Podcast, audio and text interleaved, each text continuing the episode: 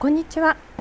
女性の事業家井戸端会議インタビュアーの北塚久美子です、えー、本日はですね、えー、収録の横で雨がすごく降ってましてもしかしたら雨の音が入っちゃってうるさいかもしれないんですが、えー、その辺りはちょっと気にせずに聞いていただければなと思います、え前回からですね、え私がまあ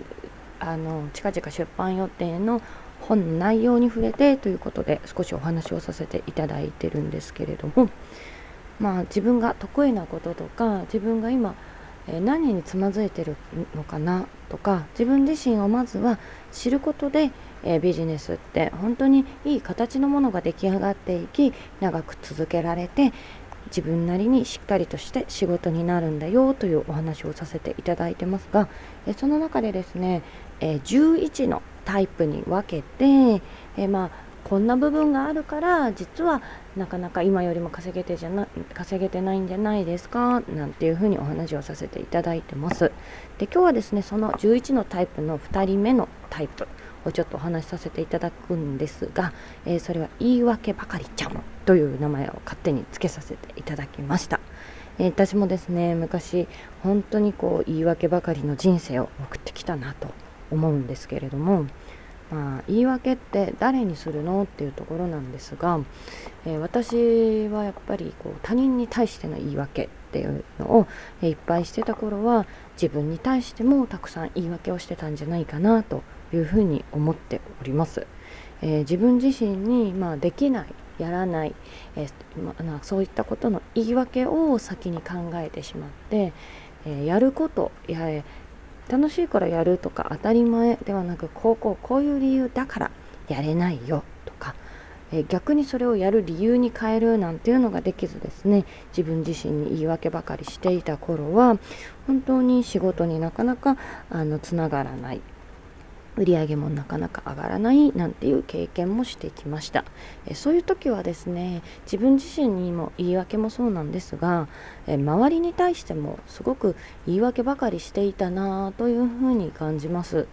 でビジネスはですねやっぱり周りの方にどれだけ応援されるとか手伝ってもらえる協力してもらえるそういうところが大事になってくるんですが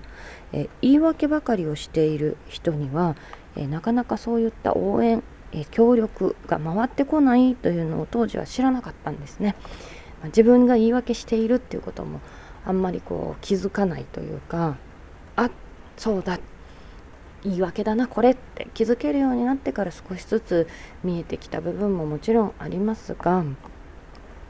えー、人に対して言い訳をする。例えば遅刻しました。えまあまあこここういうことがありましたからみたいな。まあでも遅刻したのは事実なので、まあ、先に素直にごめんなさいが出ていれば随分変わってたんじゃないかなとか、まあ、これがやらなかったできなかった難しかった、まあ、そんなことがあった時に、まあ、正直にこうこうこういうふうに、まあ、自分には実力がありません。と言えばよかったのかもしれませんがいやいやこうこうこういうことがありましてということで結局進んでいない。なんていうことがあって、まあ、もしかしたらそういうのは自分でははっきりは分かってなかったかもしれないですけれども、えー、信用を失っていてあもうこの人のところではお願いしなくていいななんていうふうになってたんじゃないかなというふうに思います、えー、私自身もですね今一緒に仕事をしたいなというふうに思う人はやっぱり、えー、何かがあっても言い訳とかせずに「あ分かりました」というふうに、えー、真摯に物事を受け止められる人と仕事すると気持ちがいいなと思いますので、まあ、自分自身もずっとそうありたいななんていうふうには、えー、思っております。まあ、そういったちょっとした、え気持ちの向き方ですとか心の持ち方を、えー、変化させていくだけで随分えー、周りの状況だったりビジネスなんかが変わるんじゃないかなということを、まあ、言い訳ばかりちゃんの項目では少し書かせていただいております。えー、女性の事業家井戸端会議、えー、引き続きちょっとそのしばらくはこの私の著書の方からのタイプ別のお話をさせていただければなと思っております。インタビュアーの北塚久美子でした。